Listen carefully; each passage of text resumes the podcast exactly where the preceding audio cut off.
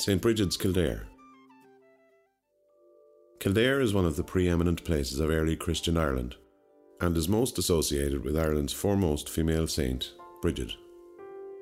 She founded a church here in the 5th century, after which the settlement became known as Kildare, Church of the Oak. Brigid, whose name means exalted one, is still venerated across Ireland to this day. She is often known as Mary of the Gael and her feast day, on February 1st, is celebrated by making St. Brigid's crosses from intertwined rushes. Brigid remains something of an enigmatic figure, and many of the stories associated with her are undoubtedly influenced by a pre Christian goddess, also called Brigid. Indeed, the saint's feast day coincided with the important pre Christian feast of Imbolc, which marked the start of spring. St. Brigid also had similar traits of healing and learning as her pagan namesake. As with many of the early Irish saints, the boundaries between history, myth, and legend are somewhat blurred. It is said that she was born in Faughart, County Louth, in either 439 or 452 AD. She was daughter of King Dovach and Brictiach, one of the king's slaves. From a young age, Brigid's piety and charity were apparent to all. Her father tried to force her into an arranged marriage when she turned 18, but she resisted and decided to follow her religious vocation. She built her first wooden church under the shade of an oak tree in Kildare. The monastery was home to both nuns and monks, and quickly grew to become one of the most important ecclesiastical centres in Ireland. There are many miracles associated with St. Brigid. One of these relates to the level plain known as the Curragh, which lies to the east of Kildare town. It was said that the King of Leinster during Brigid's time had a terrible physical deformity. His ears were shaped like those of a donkey. Brigid promised to cure him of his affliction in return for some land. Brigid was true to her word and cured the king, so he promised her as much land as her cloak would cover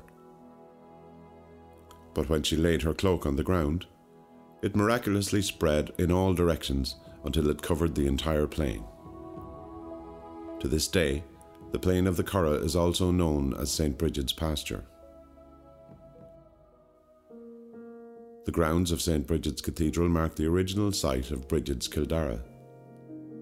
The grounds are accessible to the public all year round, and tours can be arranged by contacting the Kildare Town Heritage Centre in Market Square the current cathedral, which dates from the late 19th century, along with the 12th century round tower, are open to the public from May 1st to September 30th. The cathedral was designed by noted neo Gothic architect George Edmund Street and actually incorporates some of the fabric of a medieval cathedral which stood here from the 13th to the 17th centuries. A number of interesting architectural features can be seen. They include two memento mori. These are carved stone plaques that serve as reminders of human mortality. One of these is at the entrance to the cathedral, while the second is inside. Also inside is the medieval tomb of Bishop Walter Wellesley, who died in 1539. A Síle na gig can be found on his tomb. Síle na gigs are ancient carvings and were thought to ward off evil the ribbed vaulting of the roof, the altar, and the pulpit are marvels of 19th century craftsmanship. Moving out into the cathedral grounds, there is evidence of early medieval architecture. The round tower is one of the tallest in Ireland at 33 metres high and dates from the early 12th century. Its conical roof was replaced by a stepped parapet in the early 18th century. The tower was constructed of limestone with a granite base and has an unusual triangular hood of red sandstone over the doorway. While its practical purpose was a bell tower, it was also testament to the prestige of the monastery in medieval times. To the southeast of the round tower, there is a granite high cross, and its ringed head has suffered the ravages of time. To the north of the cathedral is the footprint of St. Bridget's firehouse. A flame was kept burning here constantly from St. Bridget's time right up to the Reformation. Several legends are associated with the firehouse. Two Norman archers who belonged to the army of Strongbow met with ill luck when they tried to trespass into the firehouse. One became lame for life when he put one foot inside the firehouse.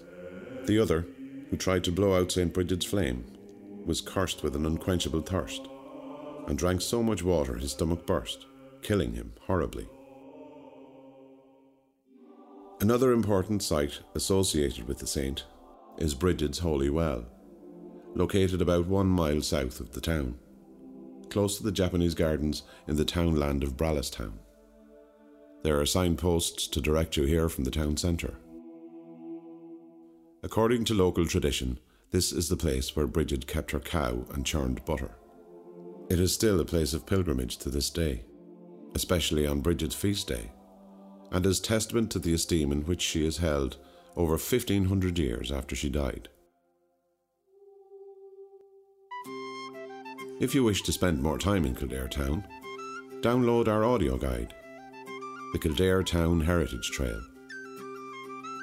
Available free to download from our website www.abartaaudioguides.com.